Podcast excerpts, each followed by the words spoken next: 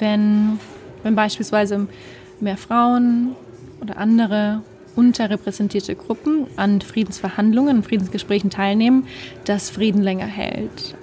Ähm, das bedeutet, dass immer dann, wenn du einen größeren Querschnitt von allen Bevölkerungsgruppen in unserer Gesellschaft an den Tisch bringst, ob das Innenpolitik, ob das Außenpolitik ist, dann hast du ein viel besseres Verständnis dafür, was die Lebensrealitäten, was die Bedürfnisse ähm, von, von diesen Menschen sind. Und das gibt dir die Möglichkeit, die Sachen aufzunehmen, was dazu führt, stabilere und gesündere und glücklichere Gesellschaften zu bauen.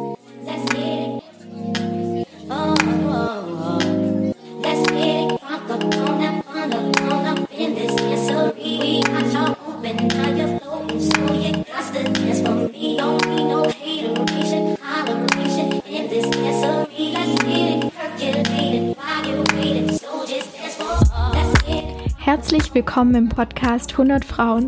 Mein Name ist Miriam Steckel und in diesem Podcast interviewe ich Aktivistinnen über ihr Leben, modernen Feminismus und warum sie sich in Deutschland für Chancengleichheit einsetzen. Heute teile ich das Interview mit Christina Lunz. Christina ist ganz bekannt mittlerweile für ihre politische und aktivistische Arbeit in Deutschland. Ihr Weg hat sie von London und Oxford über Myanmar und die UN bis jetzt zurück hier nach Berlin geführt, wo sie das Center for Feminist Foreign Policy gegründet hat, also das Zentrum für feministische Außenpolitik. Und diese Woche wurde Christina von Forbes auf die europäische Liste 30 Under 30 nominiert, also 30 wichtige Persönlichkeiten unter dem Alter von 30. Und das allein spricht schon für sich und für die großartige Arbeit und Persönlichkeit, die Christina ist. Ich habe mit ihr über ihren Aktivismus gesprochen, weshalb sie gelernt hat, wie wichtig es auch ist, auf sich selber Acht zu geben. Dann hat sie mir natürlich ihren Blick geteilt auf feministische Außenpolitik, was das Ganze heißt und auch was auch ihre Herausforderungen jetzt sind als Deutschlanddirektorin. Ja, es ist eine sehr, sehr inspirierende und beeindruckende halbe Stunde gewesen und ich freue mich total, jetzt mit dir teilen zu können.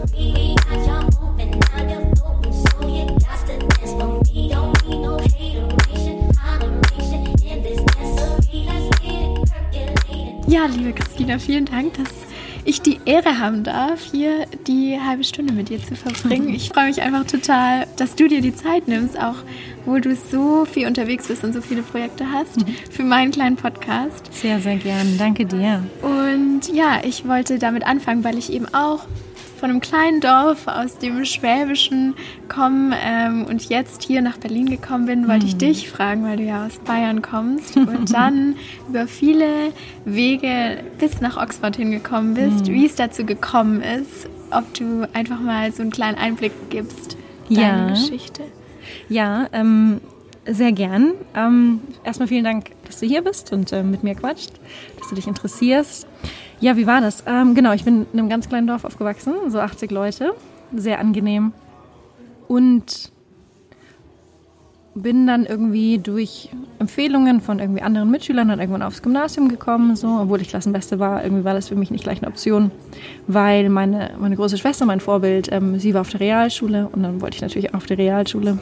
Ähm, und dann bin ich doch da irgendwann gelandet und dann war es ähnlich wieder, als ich das ähm, Abitur gemacht hatte, weil ich wieder hatte eines der besten Abiture in meinem Jahrgang.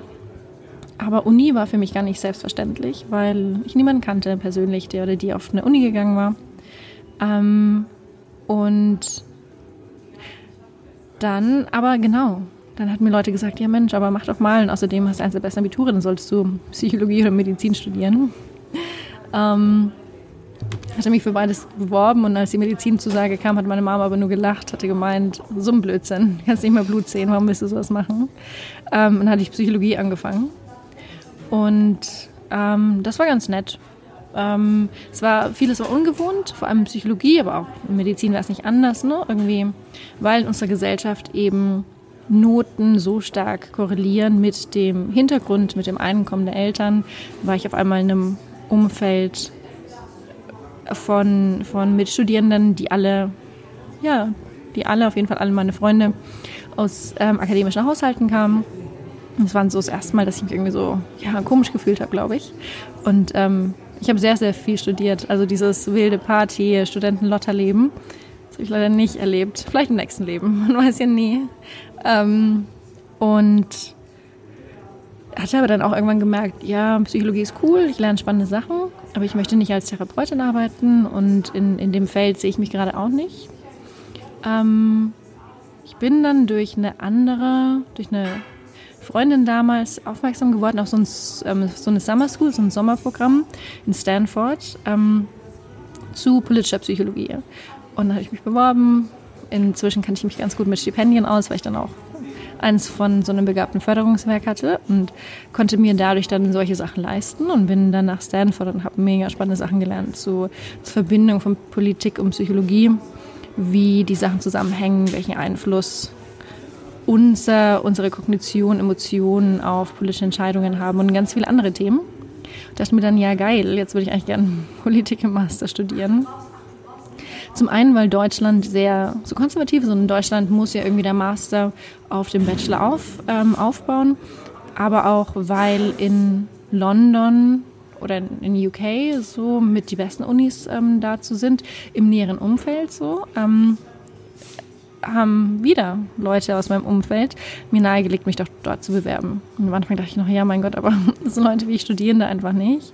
Aber also dieses, ne, dieses, so Leute wie ich sind da einfach nicht. Das ist so, ähm, so, ein, so ein Muster, das sich das sich durch sehr viele Bereiche in meinem Leben gezogen hat. Vielleicht immer noch manchmal zieht, weil ich nicht denke, hm, manchmal, manchmal, ja.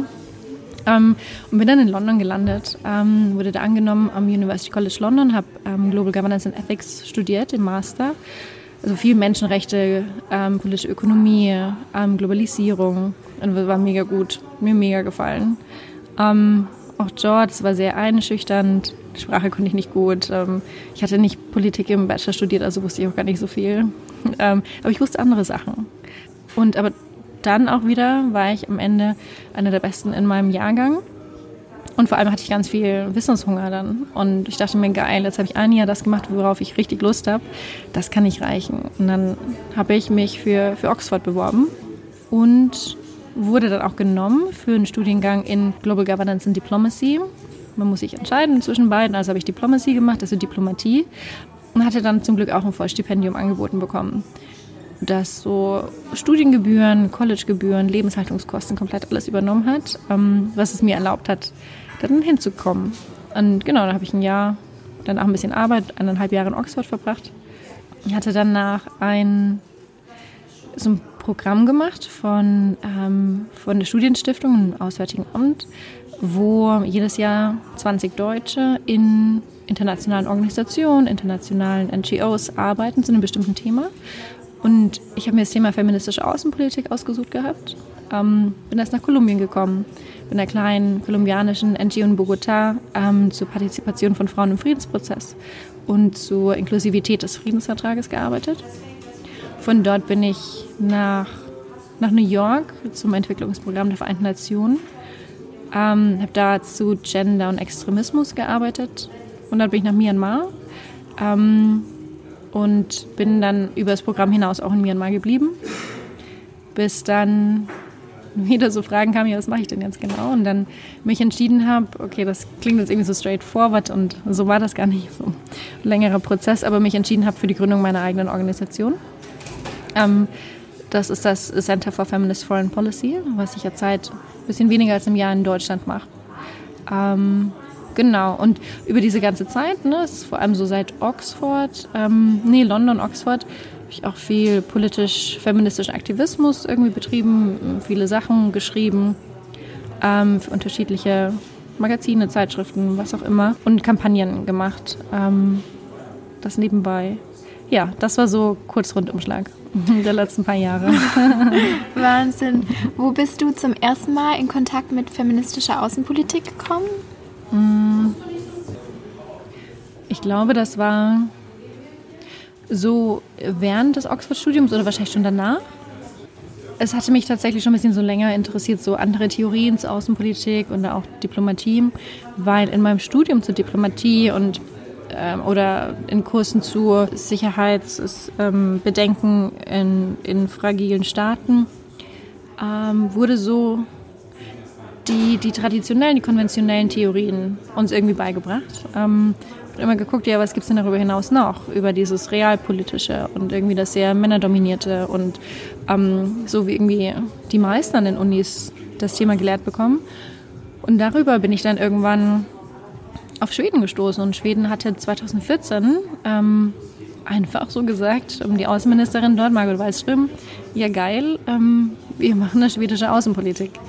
Und da bin ich dann irgendwann drauf aufmerksam geworden und fand das ziemlich gut. Und dachte, cool, jetzt, dann war ich dann in diesem Programm, jetzt habe ich ein Jahr Zeit. Ja, wieso nicht mal dem Thema widmen? Mhm. Das heißt, in Oxford hast du gar nichts so an sich im Curriculum darüber gelernt? Nee, überhaupt nicht. Kein bisschen. Ähm, gleichzeitig in Oxford hatte ich ähm, eine ganz tolle Frau kennengelernt, Scylla Elworthy. Ähm, Scylla ist äh, dreifache Friedensnobelpreis nominierte, hat ganz viele Organisationen gegründet.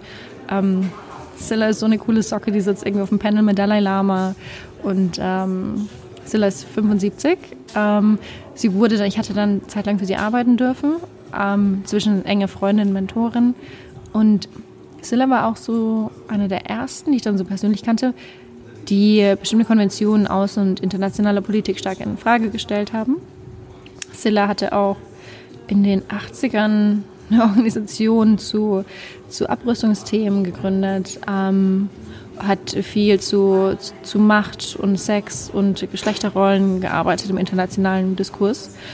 Und durch sie bin ich da auch so stark reingekommen, ähm, ja, so Dinge zu hinterfragen. Ähm, genau. Was war es, was du persönlich von ihr mitgenommen hast? Also jetzt abgesehen von, vom Wissen oder ihrer Handelsweise an internationaler Politik? Hm. Ähm, was gerade tatsächlich im Moment ein großes Thema für mich ist und deshalb habe ich tatsächlich auch letztes Wochenende mit Silla geskypt. Ähm, Silla ist unheimlich gut darin, ähm, so Inner Work zu machen. Ne? Also so Arbeit mit deinem inneren Selbst, dich selbst, ne, dir eine Balance zu bieten, ne, meditieren. Ähm, und vor allem, wenn du so ein hochgetaktes Leben hast, wie Silla das seit Jahrzehnten hat und diese, diese Exposure, also diese ähm, zu so vielen Leuten sprechen und auch eine, eine Meinungsführerin zu sein, ähm, das kann einen sehr schnell aus der Bahn werfen. Und Silla macht deshalb sehr viel ähm, zu Themen wie Consciousness, Bewusstsein, Aware sein, ähm, auf, in einer Balance schaffen, mit sich im Reinen sein, sich selbst finden, innerlich stark zu sein, um eben diese äußeren Wirkungen ähm, schaffen zu können. Ich wusste das ziemlich schnell von Silla, weil es ein großes Thema bei ihr ist, das sie macht. Ich hatte, es hat lange gedauert für mich, irgendwie den Zugang ähm, dazu zu bekommen. Vor allem auch als, als, als wir uns kennengelernt hatten, da war so, so der Anfang auch meiner aktivistischen Zeit und ich dachte, boah, krass, nee, ich habe endlos Energie und ich kann das machen und ich muss mich jetzt nicht irgendwie hinsetzen und mich mit mir selbst beschäftigen. Sowieso alles nur privilegiert und egozentrisch und so. Ähm, ja, das äh, habe ich jetzt, sehe ich inzwischen anders. Ähm, und Silla ist da ein Riesenvorbild da für mich. Und da habe ich ganz schön viel, oder nehme ich, lerne ich momentan, glaube ich, auch ganz schön viel von ihr. Hast du schon was von ihr übernommen? Ähm, manche, ja, manche äh, Glaubenssätze, manche, ähm, manche Sichtweisen an Themen heranzugehen, ob das ne, ist Sachen, die, die sie, die ich persönlich bewirken möchte. Das klappt leider nicht mehr im Sprint, das ist am Ende dann doch ein Marathon und darum ist das ein bisschen schlauer, sich Energie einzuteilen. Ähm, so Sachen habe ich von ihr auf jeden Fall mitgenommen. Ja. Wenn du davon redest, dass manchmal doch oft ein Marathon ist, eher als ein Sprint, was waren vor allem so Hürden jetzt, als du deine Organisation gegründet hast, ja, die du jetzt erstmal überwinden musstest oder auch auf die nächste Zeit überwinden musst, um hm. feministische Außenpolitik nach Deutschland zu bringen? Hm. Ähm, ich wünschte, alle Hürden wären schon überwunden. ich, ich glaube, und das ist wahrscheinlich auch nur vernünftig, das so anzusehen, dass ich glaube, die Gründung einer Organisation, dann noch die Gründung einer Organisation, die sich mit so einem kontroversen Thema beschäftigt, ist eine konstante Hürde. Ähm, das habe ich, glaube ich, inzwischen akzeptiert. Hoffe ich. Ich überlege später nochmal. Nee, ich hoffe schon. Und ja, also es gibt so operative Hürden natürlich und dann inhaltliche Hürden. Ähm, operativ, ganze Thema, welche Rechtsform, wie bekomme ich das hin mit der Gründung, wo bekomme ich, wie finanziere ich mich, wenn ich gründe. Ich habe ein halbes Jahr nebenbei im Privatsektor gearbeitet, um mir die Gründung leisten zu können, bis ich so Seed Funding hatte, um mich dann voll selbst zu bezahlen.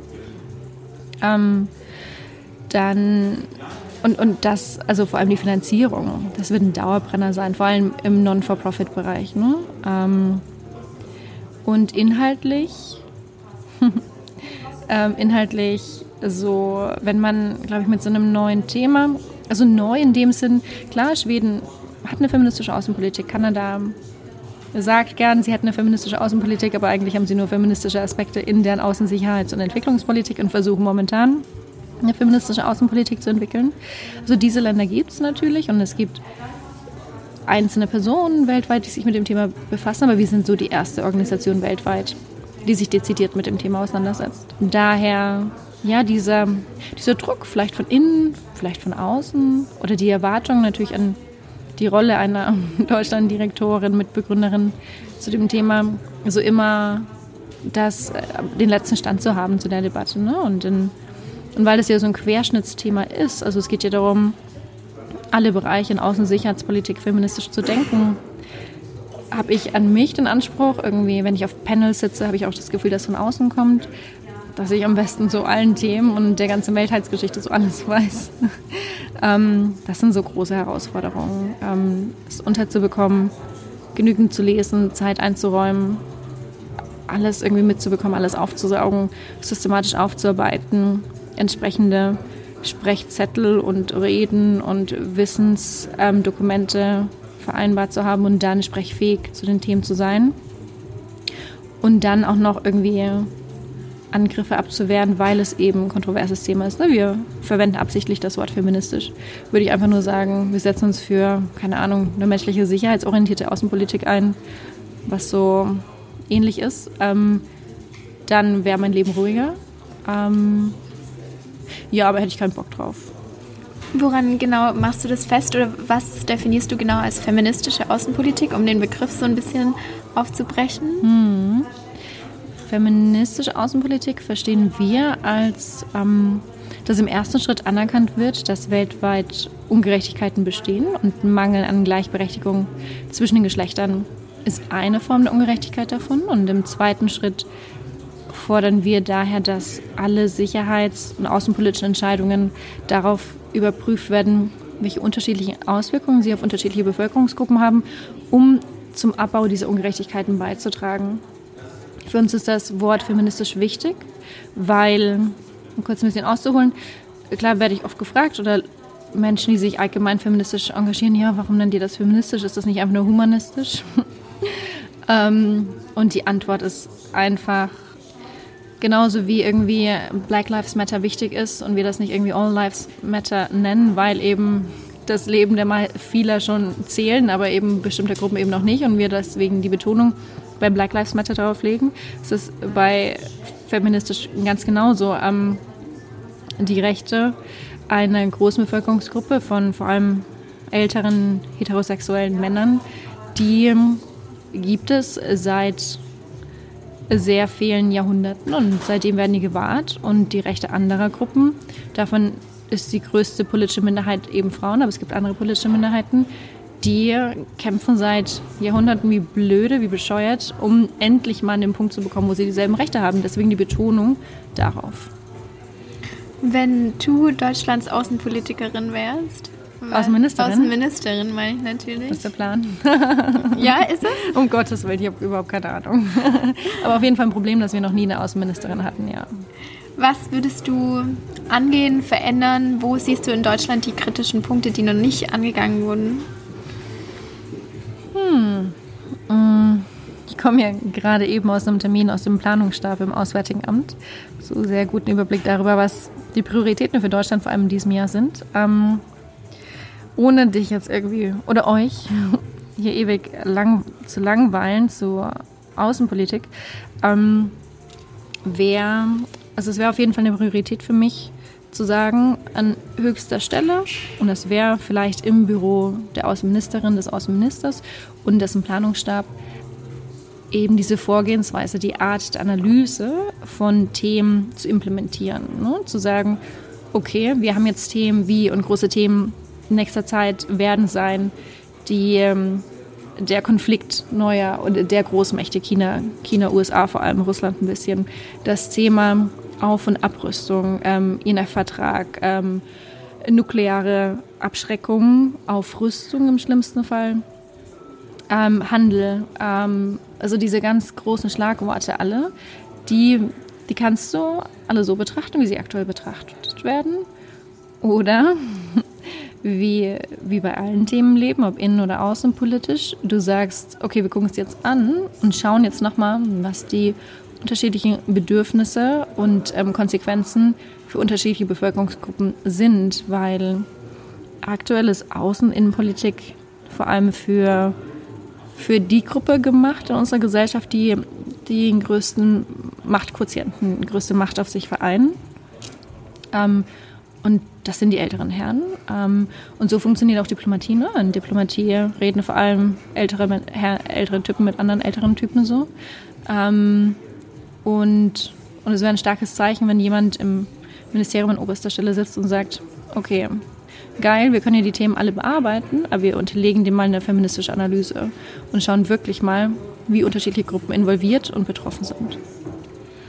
Stimmt es, dass wenn unsere Positionen in der Politik diverser wären, wir mehr Frieden hätten? Also, also äh, es gibt Studien dazu, die zeigen, dass wenn, wenn beispielsweise mehr Frauen oder andere unterrepräsentierte Gruppen an Friedensverhandlungen, Friedensgesprächen teilnehmen, dass Frieden länger hält. Ähm, das bedeutet nicht, dass irgendwie Frauen friedfertiger sind oder ähnliches, biologisch, ähm, sondern das bedeutet, dass immer dann, wenn du den größeren Querschnitt von allen Bevölkerungsgruppen in unserer Gesellschaft an den Tisch bringst, ob das Innenpolitik, ob das Außenpolitik ist, dann hast du ein viel besseres Verständnis dafür, was die Lebensrealitäten, was die Bedürfnisse ähm, von, von diesen Menschen sind. Und das gibt dir die Möglichkeit, die Sachen aufzunehmen, was dazu führt, dass Politik gemacht wird, die für mehr Menschen bessere Resultate erzielen kann, was im, in der Konsequenz im Idealfall, und erste Studien zeigen eben genau das, dazu führt, stabilere und gesündere und glücklichere Gesellschaften zu bauen. Ergibt ja auch Sinn, ne? wenn, wenn irgendwie nur alte Typen, weiße Typen am Tisch sitzen und und überlegen, wie wir, ich weiß auch nicht, wie wir Gesundheitspolitik machen, als ein Beispiel. Und die sagen dann, ja geil, okay, lassen wir irgendwie alle Tests und alles, was wir machen, an alten Männern machen und überhaupt Abtreibung wird verboten, die Pille ist nicht rezeptfrei und auf alle anderen Verhütungsmittel machen wir hohe ähm, ähm, ähm, Steuern drauf. Führt das natürlich dazu, dass die Hälfte der Bevölkerung, äh, Hälfte der Bevölkerung sich unterdrückt, die Stimme nicht gehört fühlt und das zu Reibereien kommt. Ähm, oder du hast eben alle Menschen am Tisch und du hast auch Menschen am Tisch von anderen margin marginalisierten Gruppen und die sagen dir dann, welche bestimmten Bedürfnisse, welche Erfahrungen die im Alltag machen und dass die bitte auch verlangen, dass Politiker und Politikerinnen sich darum kümmern. Ähm, ergibt dir nur Sinn, dass wir dann irgendwie fairere und bessere Gesellschaften mit besserer Politik erschaffen können. Du hast jetzt das Center for Feminist Foreign Policy gegründet und mich interessiert total, wie jetzt deine alltägliche Arbeit als Deutschlanddirektorin mhm. aussieht. Ich weiß, du warst erst noch, let war es letzte Woche, dass du in Indien warst? Oder die davor? Oder die davor. ähm, am Montag im Bundestag. Mhm. Wie sieht jetzt deine alltägliche Arbeit aus? Ähm, die äh, ist, ist sehr durcheinander. Ähm, ich habe einen Coworking-Platz, ne? also mein Center, wir haben einen Coworking-Space und ich bin ungefähr nie dort. Oh, was damit zu tun hat, dass, ja, dass ich viel irgendwie auf Terminen bin, dass ich eine Mischung habe aus so Terminen wie unseren, ne? Podcasts und Interviews und ähm, ja, auch Öffentlichkeitsarbeit. Ähm, dann vorhin komme ich gerade aus dem Auswärtigen Amt. Davor hatte ich ein Mittagessen mit einer Kooperationspartnerin und auch Freundin. Früh war ich an Vertrags- und Steuersachen gesessen. Ähm, gestern, wie du gesagt hast, im Bundestag gesprochen, dann Fernsehaufnahme. Ab morgen bin ich für eine längerfristige und sehr umfangreiche Beratungstätigkeit im Auswärtigen Amt stationiert. Ähm, heute Abend, später bin ich auf einer, auf einer sehr schicken, exklusiven Eröffnungsfeier. Ähm, und zwischendrin versuche ich dann irgendwie auf meine ja, auf meine E-Mails auch klarzukommen und, und Sachen zu, zu schreiben und formulieren, die, das Teammanagement zu machen. Hm, ja, so irgendwie da dazwischen. Ähm, und, oder morgen werde ich neben dem Auswärtigen Amt großen Teil meines Tages ähm, zu Strategie, mit Strategiegesprächen und bei, auch bei der Steuerberaterin verbringen. Ähm, ja, so alles, ne? So, so die zwei großen Blöcke einfach, glaube ich, wie man es aufmachen kann, ist operatives, Teammanagement, Steuern, Anwältin, ähm, Versicherungen, Leute einstellen, Verträge, und die andere Seite ist, am Thema weiterzuarbeiten und darüber zu reden. Ja, mhm. so. Vorher hast du schon gesagt, du solltest dich ja eigentlich für jede Panel-Diskussion total informieren davor. Und vor allem mir ging es jetzt auch am Anfang mit dem Podcast oder auch eigentlich schon lange so, dass ich immer denke, ich weiß nicht genügend und mhm. immer das Gefühl habe, ähm, ich hätte doch noch die Studien nee, wissen sollen oder so. Wie bist du eigentlich schon seit deinem Studium damit umgegangen, mit diesem Gefühl oder was hast du mhm. dagegen gemacht? Man hat ja eigentlich nicht genügend Zeit am Tag, um sich in jedes Thema einzulesen, mhm. um auf jedes Thema in Diskussion auch gewappnet zu sein. Mhm. Ja, total. Ähm, so, ich glaube, vor ein paar Jahren bei meinen ersten Interviews und öffentlichen Auftritten, da war die Aufregung sehr, sehr, sehr, sehr groß. Und da habe ich dann mir auch wirklich mal so einen halben Tag oder so vielleicht auch mal einen Tag, weiß ich gar nicht, gar nicht mehr genommen, um mich vorzubereiten. Das, das klappt nicht mehr, ähm, weil die Tage eben so durchgetaktet sind. Und für, für sowas wie gestern dann zum Beispiel, wo ich da beim Bundestag Fachgespräch der Grünen auf dem Panel saß und es sehr, sehr, sehr viele Leute im Publikum waren und auch viele Experten, Expertinnen, hatte ich auch nochmal echt Bammel. und da habe ich dann den Abend vorher angefangen, mich vorzubereiten. Für, für andere kleine Panels schaffe ich das nicht mehr da. Wenn ich dann eine halbe Stunde oder Stunde schaffe, ist das viel. Ähm, ist natürlich nicht ideal, ne? Man hat irgendwie den Anspruch, immer perfekt vorbereitet zu sein, aber es, das ist fernab jeder Realität. Das könnte ich machen, wenn ich vielleicht im Monat ein oder zwei so Sachen mache. Ähm, und daher, ich glaube, das ist so die man muss irgendwann das akzeptieren, dass das nicht mehr funktioniert, ne? weil, weil dann müsste ich einfach sehr, sehr viele Sachen absagen. Und irgendwann auch so ein Gefühl zu bekommen, so ein Bewusstsein, nee, eigentlich weiß ich schon echt ziemlich viel. Und klar, auf bestimmte Unterthemen, da wird es immer andere Experten, Expertinnen geben, die mehr wissen, das ist überhaupt gar keine Frage.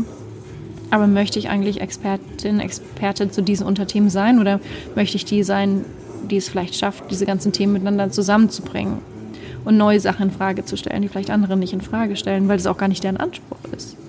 Und ähm, was mir auch echt irgendwann geholfen hat, vor, vor ein, zwei, drei, ich weiß auch nicht Jahren, so diese, dieses Verständnis, dieses Bewusstsein dafür, dass es sind vor allem sehr viele alte Typen da außen, die irgendwie Politik machen und sich zu Themen äußern.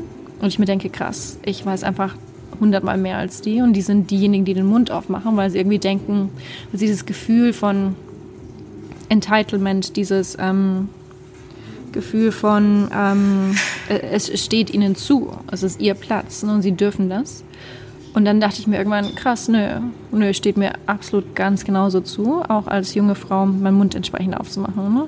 So irgendwie ein Beispiel, so Sachen, zu denen sich so ein Seehofer ähm, oder so ein Gesundheitsminister sparen, wenn er irgendwie über Abtreibung oder so redet, denke ich mir, Alter, hast du keine Ahnung zu dem, von dem, wo, wo, worüber du deinen Mund aufmachst. Ähm, und dann dachte ich mir, nö, ich habe auch keinen Bock mehr, mich zurückhalten zu wollen, nur weil ich vielleicht einen höheren Anspruch an Qualität in dem Moment hatte, weiß ich auch nicht. Nö, sehe ich gar nicht ein. Jetzt bin ich mhm. auch hier und ähm, mir steht das genauso zu, mitzureden. Du bist so jung, hast aber jetzt schon gegründet und ähm, bist Deutschlanddirektorin. Wie geht es für dich weiter? Vor allem in der fernen Zukunft. Wo, wo siehst du dich, deine Arbeit und auch dein, dein Aktivismus?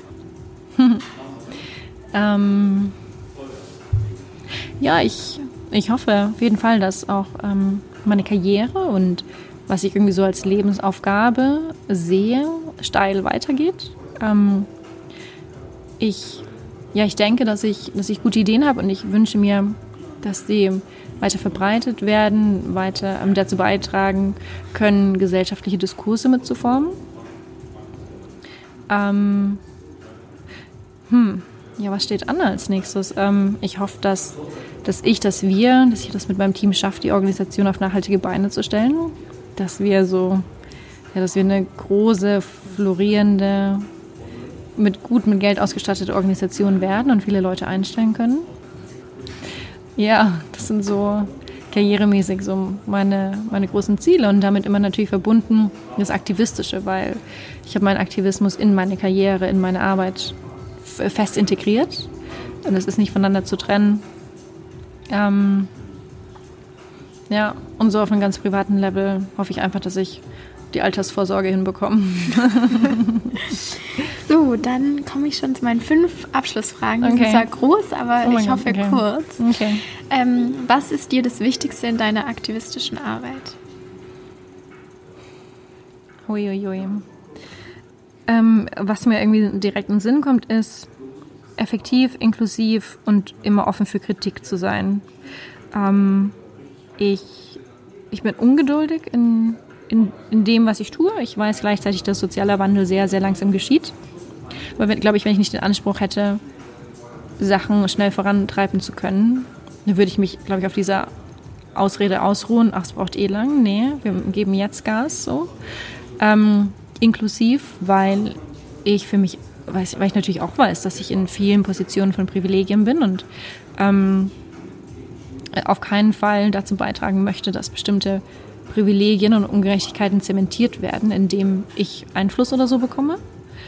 Und offen für Kritik, ähm, für wohlwollende Kritik, das ist mir wichtig. Ähm, also ich habe noch nie in meinem Leben so viel gelernt, als wenn ich kritisiert wurde wenn ich wohlwollend kritisiert wurde, wenn Menschen das gut meinen, wenn sie wirklich sehen, okay, Christina, das ist jetzt nicht so cool, irgendwie was du gemacht, gesagt hast, ähm, denk doch mal daran, ähm, da ziehe ich sehr viel daraus.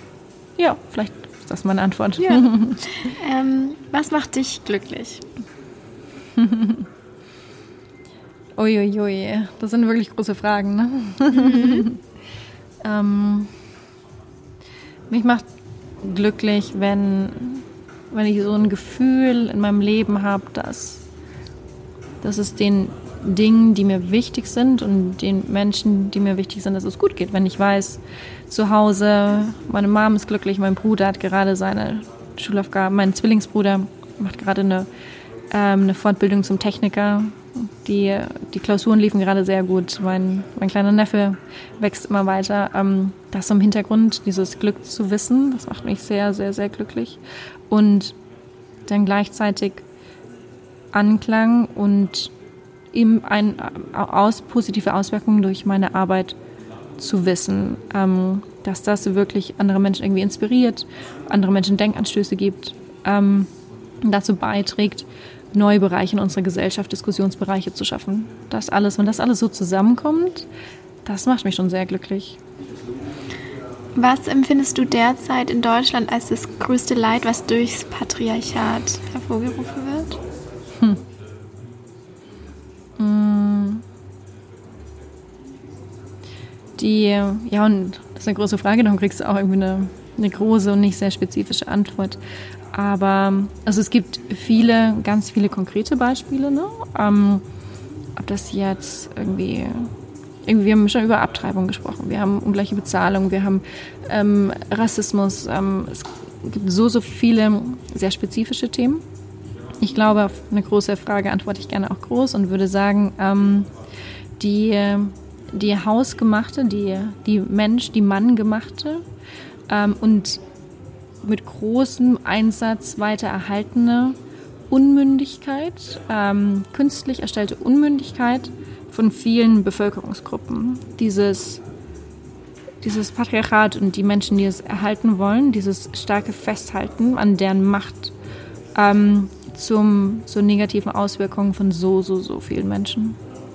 Und wenn du einen feministischen Wunsch frei hättest, welcher wäre das? Wieder ein großer. Dann ist das die, die faire Verteilung von Macht. Mhm. Weil ich glaube, wenn, ne, da, wo wir auch am Anfang drüber gesprochen haben, wenn Bevölkerungsgruppen fairer an politischen Machtpositionen, und Entscheidungsprozessen beteiligt sind, dann erst werden wir es schaffen, dass wir Politik ähm, in allen Bereichen schaffen können, die allen Menschen faire Chancen, äh, faire, faire, faire Lebensverhältnisse, ähm, Gesundheit, ähm, faire Einkommen, all die großen Themen ähm, bedingen wird. Aber das schaffen wir erst, wenn Macht fair verteilt wird. Und da sind wir weit davon entfernt. Allerletzte Frage. Welches eine Wort beschreibt dich? Auf. Ähm, Christina zählt nicht, ne? Nee.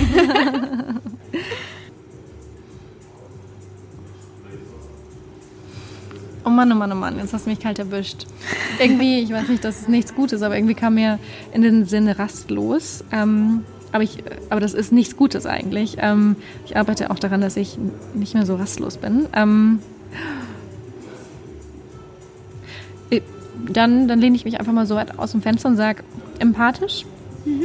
Hm, empathisch in sowohl in zwischenmenschlichen Beziehungen, aber auch empathisch für politische Ungerechtigkeiten und ähm, politischem, politisch verursachten Leid von anderen. Mhm. Wunderbar, vielen Dank. vielen Dank für deine dir. Zeit, für dein Tun, für alles, was du in den letzten Jahren aufgebaut hast, gemacht hast. Und ja, also für mich bist du einfach ein riesiges Vorbild und ich glaube für viele andere da draußen auch. Und ich bin echt gespannt, wie dein Weg weitergeht. Ich werde auf jeden Fall ähm, ja, ihn gespannt verfolgen. Super, mega. Vielen, vielen lieben Dank. Das war das Gespräch mit Christina Falls du jetzt mehr Interesse an feministischer Außenpolitik hast, dann schau gerne auf deren Webseite vorbei. Es gibt immer wieder tolle Events und Infoveranstaltungen. Ich konnte total viel einfach mitnehmen, auch für mich und für meinen Alltag zu überlegen, wer muss denn bei mir zum Beispiel an den Tisch sitzen, damit ich in Entscheidungen alle mit einbeziehe. Deswegen fand ich die Podcast-Folge einfach total bereichernd und ich hoffe, du auch. Ich bin einfach weiterhin ähm, ganz begeistert dabei, tolle Frauen zu finden, die zu interviewen und immer mehr über Feminismus zu lernen. Deswegen ähm, freue ich mich schon auf die nächsten Folgen und die nächsten Frauen, die ich interviewen darf. Und wir hören uns einfach bei der nächsten Podcast-Folge wieder.